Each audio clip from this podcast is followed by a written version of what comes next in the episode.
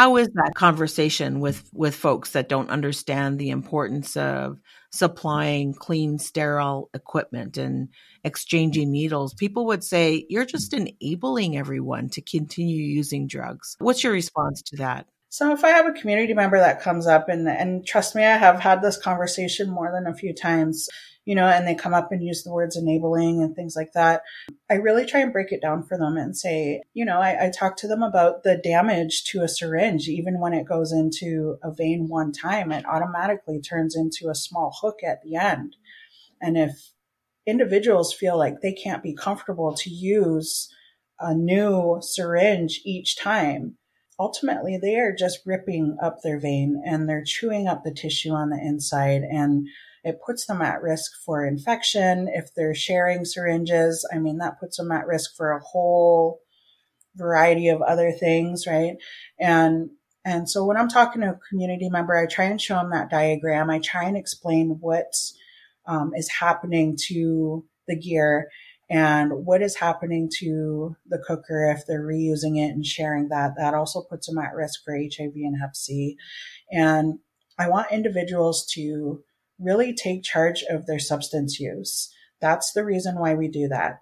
The reason why we take the syringes back and dispose of them, well, we already know that, right? I would rather them bring it back to my office or call me and I can pick it up than them feel like they have to throw it into a regular garbage bin or they feel like they're going to just throw it behind a building somewhere.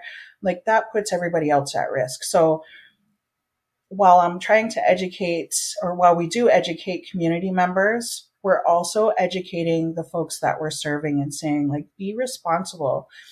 If you're going to use substance, that's okay. We'll still serve you, but let's find ways to be more responsible about it. We still have children everywhere. We still have elders walking around. We still have people outside. And so it turns into just being a more responsible user. And I find that when, when we can have those honest and open conversations and really just being frank about it, they are responsible. Individuals are responsible and they're like, okay, I didn't even think about that. Okay let's make a plan, right? Mm-hmm. Anything that's going to get us to them being safer, I consider that a win all day. So it's safer for the individual, it's safer for the community. Again, having those hard conversations, the seven grandfathers uh, teachings is honesty, being honest, and and that's what I hear you talking about. It's exactly what we do every day. We develop all of our programming. Every interaction we have, we're truthful about things. I'm not going to beat around bush about what risk you're at. I'm going to be open and honest and saying you are putting yourself at risk and how can we be safer? If it's a community member talking about enabling, I'm going to be open and frank about it and say, listen, you know, this person that you speak of, again, they did not just wake up one day and decide to start putting a syringe in their arm. You know, we have to, we have to go back further than that. And you also have to keep in mind how many times has this person went anywhere for help at any point and had a door shut or heard some people, someone tell them like, go away. You can't be here. You don't belong here. That didn't work out for us very well, mm-hmm. right? So we need to, we got to try something different here. And it's about having an open mind and thinking outside the box and let's just try it. Let's try it. And if it doesn't work, we'll try something else. And we keep trying things until we find something that works. That's our goal. You've talked about the gear. Can you tell us what that gear is? Yeah, so we offer a variety of harm reduction kits depending on what type of drug someone uses or what condition their veins are in. Uh, we might hand out different gauge syringes for them that might be most appropriate for that.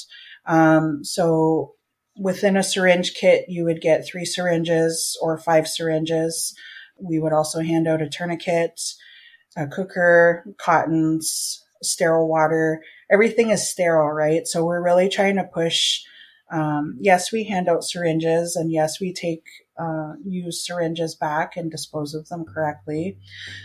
And this is where the tough conversations come in, right? So big, big, big part of what we do is being good and being comfortable having uncomfortable conversations. That's Audra Stonefish. She's the Cultural Harm Reduction Outreach Supervisor at Chippewa of the Thames First Nation, located here in southwestern Ontario. She's our guest on this episode of Mino Bimaadiziwin, a podcast brought to you by Thunderbird Partnership Foundation. And I'm your host. I'm Carol Hopkins. Nojem Lenilanape and Dow Maingan and Odem, Mide Wanakwe and Dow. I'm with Thunderbird Partnership Foundation and serving as the CEO. Our organization supports First Nations across Canada in mental wellness. And today I'm hosting the podcast. Mino Bimaadiziwin means living the good life in the language of Anishinaabe. And Thunderbird chose that as a name for the podcast because it captures what we all hope for, for ourselves and those we care about. This podcast aims to seek and share insight about addictions and mental health issues that many of our families and communities are dealing with. We're going to be fearless and have thoughtful and informative conversations with some of the leading voices in Indigenous wellness. Our aim is to offer support in addressing substance use and addictions issues through a holistic approach to healing and wellness, one that is grounded in Indigenous ways of knowing and culture based practices to facilitate a connection to community and, above all else, with kindness and compassion. Today, we are thrilled to be joined in the podcast series with Audra Stonefish she is the Cultural Harm Reduction Outreach Supervisor for Chippewa of the Thames First Nation. The Culture Harm Reduction Outreach Program is a program under the wellness team at Chippewa of the Thames, and it's in its fifth year now. That program focuses on meeting their relatives wherever they're at, promoting mental wellness and safe drug use. Culture based harm reduction carries the same goal with every interaction they have and that is promoting inclusivity and facilitating connections because they believe those things will help people take charge of their own well being and hopefully move them toward recovery. Whatever that looks like for the individual, that's their goal. So, working alongside the crisis response line and with the community wellness worker, Audra's long term goal is to provide education about Indigenous harm reduction to eliminate stigma. So, Audra, can you tell us today what's the current situation with harms of drugs and their impact on people who use drugs or their families, extended families, and on the community of Chippewa of the Thames? We are seeing an increase in drug use and we're also uh, seeing all of those detriments and kind of aftermath of those, what happens when there is an increase in drug use. Um, unfortunately, uh, we do have quite a bit of methamphetamine use, fentanyl use, and other, I would assume, or likely there's going to be a, a, some prescription drug use um, not only in Chippewa, the Thames First Nations, but because we live closely with Delaware, Munsee Delaware Nation, and also Chip or Oneida of the Thames First Nation. Um, we're seeing it in all three communities. And then to add on top of that, we also have a population that are a little bit more transient. So they might be staying on reserve for some time and then we would see them move to London, which is the city closest to all three communities, and partnering with multiple agencies within London and then also Chippewa, Munsee, Oneida.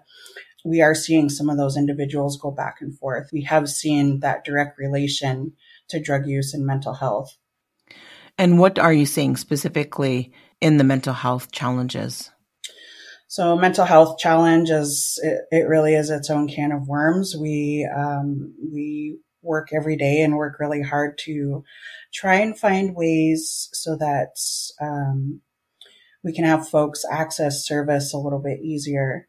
Right now, one of the biggest challenges that we see is that undiagnosed factor of mental health within individuals. Um, if you haven't been diagnosed or haven't had a thorough assessment done, you're more likely to really struggle with that mental health, right? And um, so, really, our program is designed to meet those individuals where they're at and at least start that conversation so that, you know, having an assessment done or, um, you know, at least talking with a healthcare professional that, that would, that could help with mental health needs. Um, start a conversation so that we can get to that point where they're a little bit more open to it. And we really try and work to be kind of that middleman that that warm transfer that can help individuals access service easier. Your program is titled Culture Based Harm Reduction. And in many communities, there's still a strong belief that culture and harm reduction do not belong together. They're like oil and water. How do you ensure that individuals who are you're reaching out to have access to culture and how do you explain that to community yeah so when we talk about working with individuals um, we try and implement some factor of culture in everything that we do okay so if whether we're going out and we're dropping off clean or unused gear for those individuals i'm also going to have a conversation with them about um, potentially coming out and accessing service um, or events that we might be holding. And some of those events might be something like a community fire that we hold each month. Um, it might be just reaching out to an elder and us pairing them with an appropriate person who is an elder that can just sit down and talk with them. It's really meeting them where they're at and having that open conversation and honest and respectful conversation. Um, but also making sure that we're always tying it back to them being safer in their use, them being safer for their mental health, and identifying that and making small goals that can get them toward um, accessing different ceremonial events or like traditional knowledge. It's it's really it really it does vary, and it's up to each individual how they want to do their care plan. Okay, so you said that you make them aware of the culture that they can access. How do you help folks in the community are that are also accessing cultural events like a fire, a sacred fire? And what is the perception of the community of people who use drugs at that sacred fire? How do you work with the community to accept them? It's definitely an ongoing conversation, and it's always been an open and honest conversation. So, anytime that I'm talking to a community member that is either in long term recovery or maybe it's somebody who's never really struggled with any kind of drug use or alcohol use, um, that's okay. Uh, I still want to have a conversation with them, and I'm very open and honest in every talk that I do, every group that I speak to, or even individuals that whether you know it or not, you know somebody right now who's struggling with mental health and or substance use. And it's really important for us to tie it back to the culture in that, um, you know, as Indigenous people, we were always welcoming people. Doesn't matter what tribe you're from, doesn't matter what reservation you're from, we were always brought up with the same core values. And you talk about those seven grandfather teachings, right? So, um, a lot of that is based off of that, right? We want to be inclusive. And when you start thinking about recovery and substance use, you know, the opposite of recovery is connection. And that's the whole basis of harm reduction. So when you add in the cultural piece on top of that, and we talk about core values, it's important for us to include those folks that are struggling. They're still our relatives. They're still humans. And honestly, they didn't wake up one day and just decide to start using fentanyl or decide to start drinking every day. If you go back far enough, it's it's 99% of the time it's linked to some sort of trauma. Now, everything is circular and we have many, many teachings with the medicine wheel and things like that. When you talk about that trauma and it's linked back to a trauma that's deeply rooted, and we start thinking about things like residential school systems and intergenerational trauma and how do those factor in.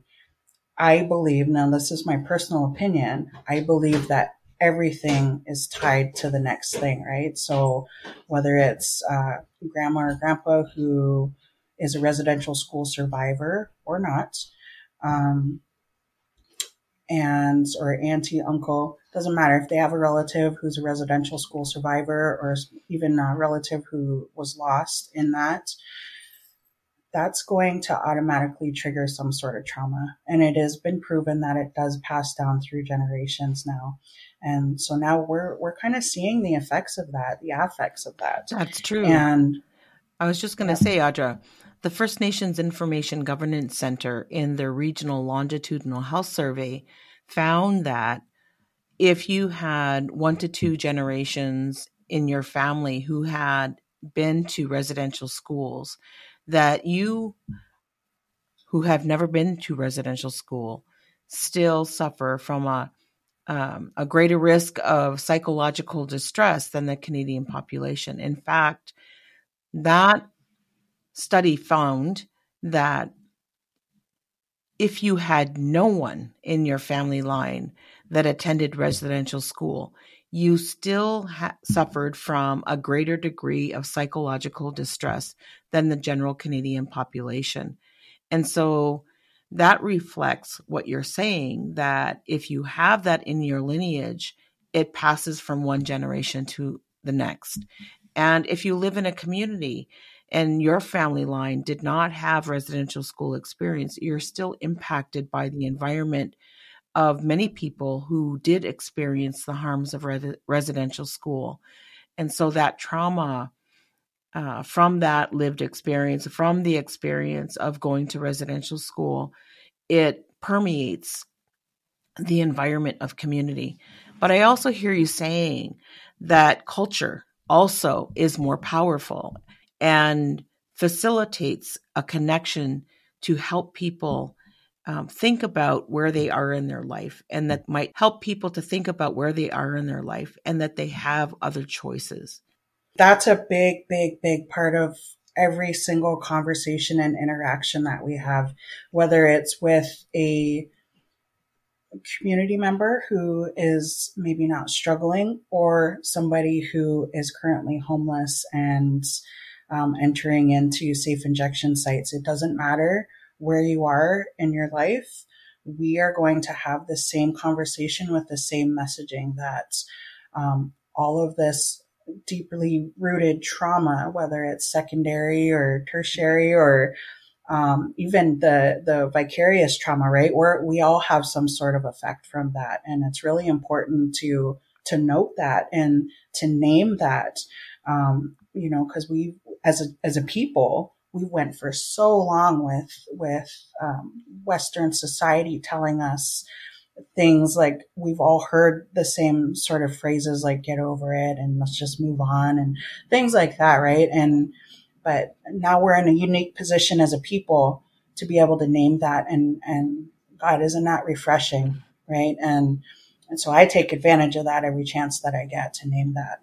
So naming that within our community takes a lot of work and you're working with people doing outreach to help them be connected to know that they belong.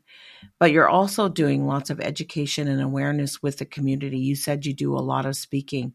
You have other team members working with you. How do you share that workload supporting people in their safety around their drug use but also bringing the community along in their understanding that these are our relatives. They deserve life. How do your team members help you with that work? They are such a huge help. So for a long time, Carol, we went very, very short staffed. We had sort of a skeleton staff. And quite honestly, it was three of us working for the better part of 2022. Um, leading up until now, we very recently have had some folks join our team, and uh, it's we've definitely felt that sense of relief. But um, you know, just being sure that we're debriefing every single day, that we're meeting every single day, and um, creating that trust and that bond within a team is is so important in this type of work. You know, we we see and hear things and conversations, have conversations that um, you know, quite honestly, it could, it could burn somebody out really fast. So it, it's, it's so important and it's fundamental in the programming that we do that we meet every single day. We name those feelings that we're having and things that we're hanging on to, things that are not sitting with us correctly. Um, and, and then just having our staff be, um, trained in various things like motivational interviewing, crisis intervention, um, grief and loss training. Uh, we talk about in informed care, right? Uh, I mean, you name it. We just have we have a whole variety, right? And and so when we're hiring on new staff, I have this big spreadsheet um, that's probably really ugly looking, but it helps me develop where we're lacking and what we have. Skills and knowledge that you need. You're looking at the skills and knowledge to complement your team. To complement one another, exactly. So I might have one staff member who is really well versed in like harm reduction practice, um, you know, what kind of gear you could use and how that's going to be safer and how you can um, protect yourself and be a little safer when it comes to being at risk for HIV or AIDS, um, Hep C but I don't need that for all three staff members. My other staff member might be really, really knowledgeable in ceremony. He might know, or I do have one that is really knowledgeable about traditional knowledge, plant knowledge, um, just grounding exercises. And so they all complement one another and it makes us easier to move around as a team. So within one conversation, we might have five staff there and they're, they're interchangeably like one might step back and the other one will step in. So it just depends on how that conversation's going so we can find that healthy balance for the individual and have that true wraparound service for them. That's amazing to have an understanding of the full scope of skills and knowledge needed to benefit people that you're connecting with out in the community. That's really powerful how do you use culture as a workforce to maintain your own wellness? So we do have this community fire that we hold. It's for the community, but we always try, take, try to take that first couple of minutes of lighting the fire and really just taking that for ourselves, um, going into it with really good intentions. Um, each of us smudge every single morning. Um, we debrief to talk about those feelings and what we're holding on to in the afternoons. And if we need to, we smudge again. I really encourage staff. If I know we had a really heavy day, I'm okay with you going home early today. Go be with your family. Um, but you always want to try and smudge off any of that um, heaviness that you're carrying around because we do hard work. And, you know, honestly, harm reduction work, it's oftentimes it's a very thankless job. And, and that's okay. It takes a special person to do it. Um, but also keeping in mind, I am constantly preaching to staff, like take care of yourself, take time for yourself, do something nice for yourself today. Um, you know, even if it's just being with your family and sitting down for dinner and, and don't think about work. We'll worry about tomorrow, tomorrow. Mm. Audra, you talked about people who come and go from the community between the city of London and the um, Chippewa of the Thames First Nation and the surrounding First Nations. So people are moving back and forth all the time. How much, and you also mentioned couch surfing. How much of um, homelessness plays a role or the unhoused population? How does that play a role? And where are the resources to help people uh, with safe shelter? Yeah. So when you talk about homelessness, you know that that's a real thing. Um, we see folks all the time. They they might be on reservation. Maybe they're staying with grandma, or they might be with their auntie. Um, but you know, it's it's one of those things where it's it's putting their home at risk now. They want to help their relative, but they don't know how to. Um, and for whatever reason, we have individuals that are asked to leave the home on reservation. So then they're going to try and find their way back to London. Well, the problem with that is our rent costs and housing costs in London are just through the roof. They're actually comparable to Toronto. And, um, you know, they're, they're not very affordable at all. We have a lack of affordable housing. So then we start trying to, we might have individuals call our crisis line, which is a 24 hour, 24 seven line. Um, who I also work closely with. And uh, so we'll try and find them a shelter bed in London, but you know, every shelter unfortunately is inundated and they are just busting at the seams. So the likelihood of us finding a bed for them is slim to none.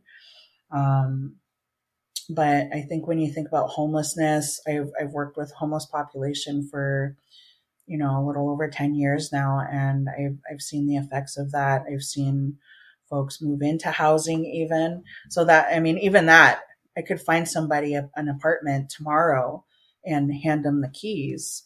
But um, unless they have those added supports to help them through that initial process, um, you know they're at risk of losing that housing right away anyway there's there's basic skills that it takes to keep a home and if you don't have the right supports and you're used to sleeping on the streets there's going to be some risk factors there and there's going to be a lot of um, stress that would come and anxiety that would come with that right?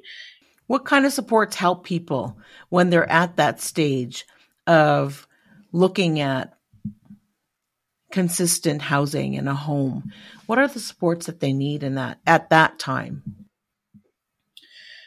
I think the supports that an individual need would need moving into you know a new residence or, or a place to live is just having that that support that can come and check on them and say how are you doing? It's still um, that connection you're talking about. Right. Maintaining a right, connection. Yep. So even if it's me checking in or one of the um, one of the staff members checking in with them when they move into housing it could be something as simple as like i'm going to be here um, every monday wednesday friday and we're going to smudge your place out and i'm just to we'll learn a new skill each time we go in right so these are skills that you and i might take for granted and uh, so so again it goes back to that seven grandfathers teaching right about being humble mm it's important for us to stay humble. We take a lot of things for granted, right? When I go in, I've had an individual who moved into housing and I went to check on him and he looked like he was ready to cry. And I asked him, what, you know, what's wrong? And he's like, I don't, I don't know how to fold a bed sheet or a towel. Mm. And it just, I don't, I don't know what I'm doing. And he had this, this meltdown right then and there. And it, it was something that was, that I took for granted.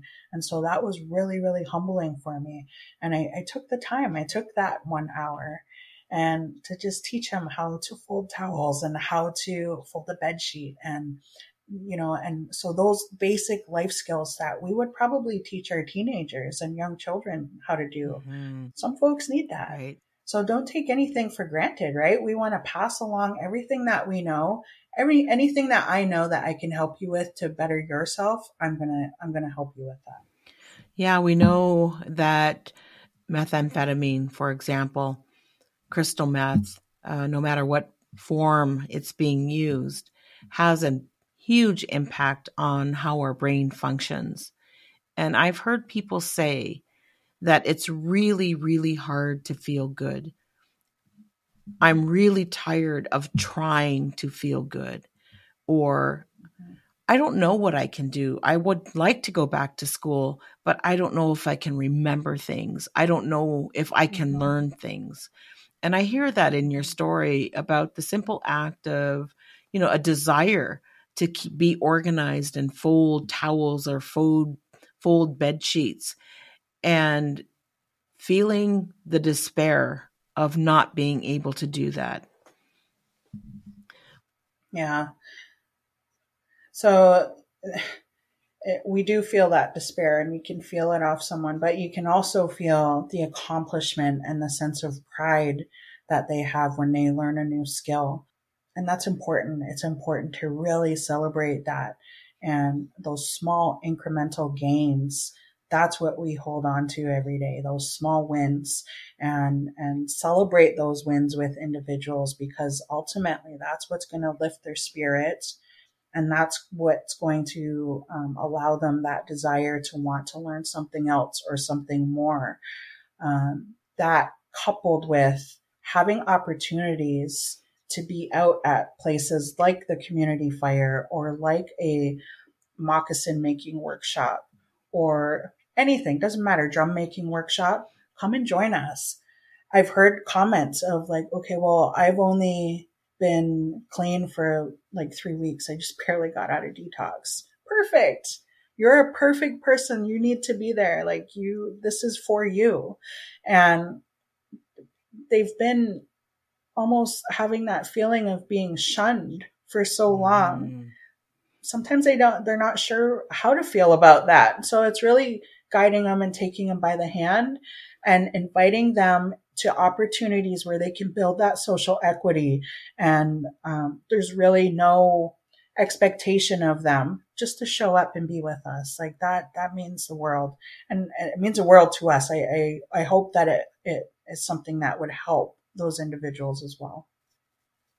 That must make a big difference when they can come to one of those events with community members and community see for themselves that person is changing. Yeah, and you know, those getting to that point, it does take time, but we are beginning to see see those changes and see the results of having that consistent messaging and consistent um, opportunity. We are starting to see that. So, just to share a little bit, um, we had an individual who was is and probably still is um, struggling with alcohol use, and uh, this person was very very apprehensive to even be at the community fire. They had been told in the past like that's not for you, that's not a place for you, and so they wouldn't go. And it was having those personal conversations and continuing to invite them and so finally, this individual showed up and he didn't go in near the fire, but he stood outside though, and that's huge. So we celebrated that and said, "I'm so happy to see see you here. I'm so happy that you came. Please come back next month. Um, you know, please come back if you want to help. You can help us." And uh, the next month he came and he came in the fire into um, near the fire. He didn't put any medicine in that time. And he just kind of stepped in and stepped back out. Celebrated that. This is huge. Like this is the first time i've been around a fire he told us like in years like since i was a little kid. This is awesome. Like i love this. I love that you're here. Come back next month. Came back next month. Well the next month we talked prior to the community fire we talked about putting tobacco in and offering that to the fire well the third time when he came back he was very deliberate in telling us like, Hey, I didn't have, I didn't have one drop of alcohol today. Wow. I'm not feeling the best, but naming that and saying like, I feel like crap, but I'm here and I didn't, I haven't touched a drop of alcohol today because I wanted to be here. I want to put tobacco in the fire today. That's, That's huge. huge. That's like, it's huge, right? Yes. And, and to have him go in and sit in there for 15, 20 minutes while at the same time I had um, an elder come in. It was an, it was a grandma and she came in because she's struggling because her uh, grandson is, has his own struggles. And so she's a caregiver mm. and who's struggling. And for her to come in and have this young man in there as well and watch them make a connection together and know what each other are feeling and to have this young man tell this elder, I'm sorry and I'm here for you. And to watch them embrace beside that fire and make that bond and that connection, they're going to remember each other for the rest of their lives. And they're going to remember that connection and, and that moment for the rest of their lives, no matter what else happens in their life. Right. And, and so those are, that's harm reduction right there. It's taking the time and being consistent. The number one rule to harm reduction is to show up. And we seen it that day. It was something that I had never seen before and I hope to see it again, but that's what we do. And, um, you know, that's why we get up and go to work every day. That's a powerful story, Audra. That fire that we recognize as sacred. In fact, Anishinaabe recognize the fire as our grandfather. It's what pulls us to the center and helps us to find balance. And your story represents that so incredibly powerful. And then putting tobacco in the fire, the preparation of putting, you know, preparation, getting their, getting his mind around, I want to do that. Tobacco is a sacred medicine. It's the medicine that helps us to connect to the spirit, to ensure that our voice is heard and our prayers are heard. And that was so powerful. He went without alcohol that day so that he could respect the fire, respect the medicine. And he got a huge gift in return that grandmother that showed him love and appreciated his words and comfort that helped her to understand where her relative is at. That's an awesome story, Audra. Thank you so much for yeah. sharing that with me. Yeah, it's it's something that I hold near and dear to my heart, and uh, you know, the, it's those powerful stories like that. We're talking about two individuals who, unless they were, it's it's all timing, right? And I I am a very very strong believer of everything happens for a reason, and people cross paths for a reason. It, it, everything is all laid out for us long before we were here, and and you know, it's just it doesn't matter what is thrown at us. I believe that the creator does not hand us anything that we can't handle. So if you can keep that mindset and pass that on to the next person, we will get to a better place. We are building the momentum right now as a nation, as as indigenous people across Canada and really across Indian country and Turtle Island, right? we are building that momentum right now to move toward a better place as a people and to really start that healing. Healing is hard. It hurts. But if you can lean in and just face the storm, it's always beautiful on the other side. I just want to ask Audra, like we've been talking a lot about the people in the community and what you're doing within the community to support people, connecting them um, to sacred medicines and to their culture and embracing their participation encouraging them. And you're seeing that it makes a difference. Who are the partners outside of the community that are supporting this work? And you talked about housing, and there's not enough housing. There's not enough recovery based housing, housing with the with the supports necessary to to help people along the recovery journey. What other resources are critically important to supporting harm reduction in the community? And where are you getting those those resources or those partnerships? Yeah, so I, mean, and that's that's all true. It's just the lack of affordable housing. I mean, I always say if I won the lottery tomorrow, the first thing I would do is is build affordable housing for folks, and I I'd pick and choose and I'd pick the people that, uh, that need it the most that would go into those housing units. Um, but you know, I, the likelihood, I think I got a better shot at, uh, being struck by lightning. But, um, when we think about those added supports and, and finding those partners within a community. So, um, I think that also it's, it's its own work and it's its own full-time job, right? You want to, um, find those avenues through partnership and and really just services that we've tapped into when when you work harm reduction and and you're working on the ground right? We're doing street outreach. We're the ones on the ground having those face-to-face interactions but when you move into more of a management role and like administration role then you're really wanting to focus on who are the other people in charge right who are the decision makers, right? So more recently, I've started a meeting and called on um, executive directors, other people in management or administration, um, and from different programs. So we have Chippewa Munsee or Chippewa or Munsee Delaware. I'm sorry, Munsee Delaware, Oneida Nation, and uh, have some of their leadership come in that that help facilitate those programmings that leading to mental health and substance use. But then we started tapping into agencies in and around London.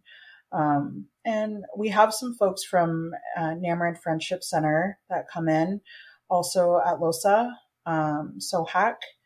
And, uh, but I've also invited non-indigenous agencies. So, and I think it's really important for them to have a seat at the table. And so some of those agencies would be um, like Regional HIV AIDS Connection. Ah. They are, yeah, that's the agency that would run the supervised injection site in London. And, you know, I, I worked there as well prior to working for Chippewa. So I, I seen a, a ton of uh, individuals come through that are from surrounding reservations and, and indigenous communities, but also from other, like coming in from some of them are coming from far away, right. but they're living in London and going through the struggle, right? So it's important to have uh, regional HIV AIDS connection at the table. We also want to invite folks that are going to meet those immediate needs.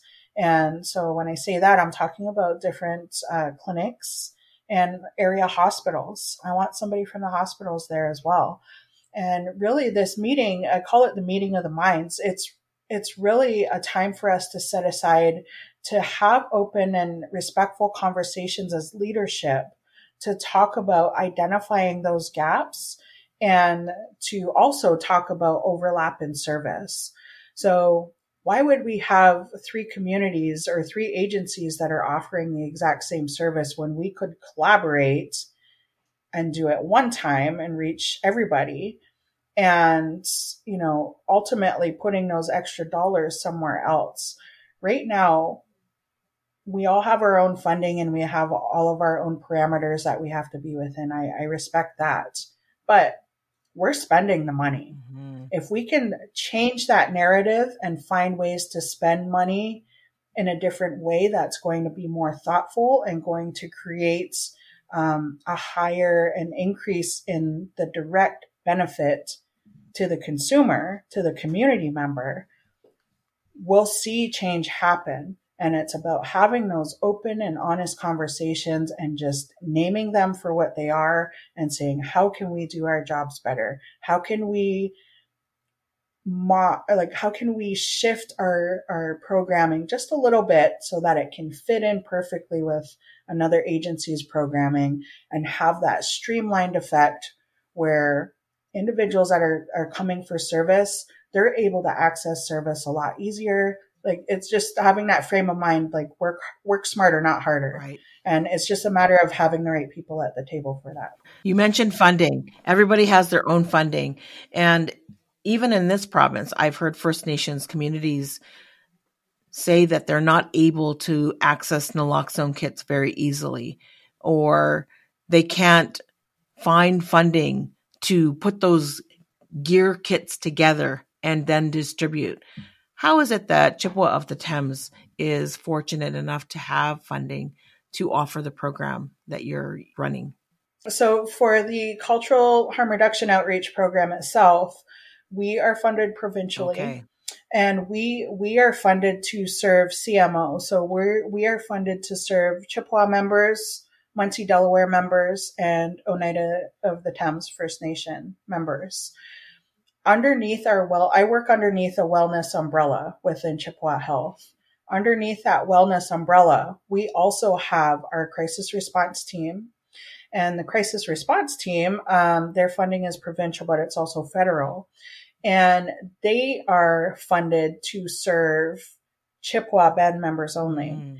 Um, like within these immediate communities. So some of the struggle that we see there is that if we have an Oneida member call our crisis line, they're not technically able to serve them. However, because we all work as a wellness team, the crisis line can refer them directly over to harm reduction where our funding is able to serve them. So it's finding the, it's thinking outside the box, right? And it's finding creative solutions that is going to allow us to serve a larger audience and serve that that wider range of, of folks out there. Audra, can you connect with reconciliation, murdered and missing Indigenous women and girls, um, Solidarity Day, all of these events that are now celebrated within this country we call Canada. What does it mean to you in your work in harm reduction?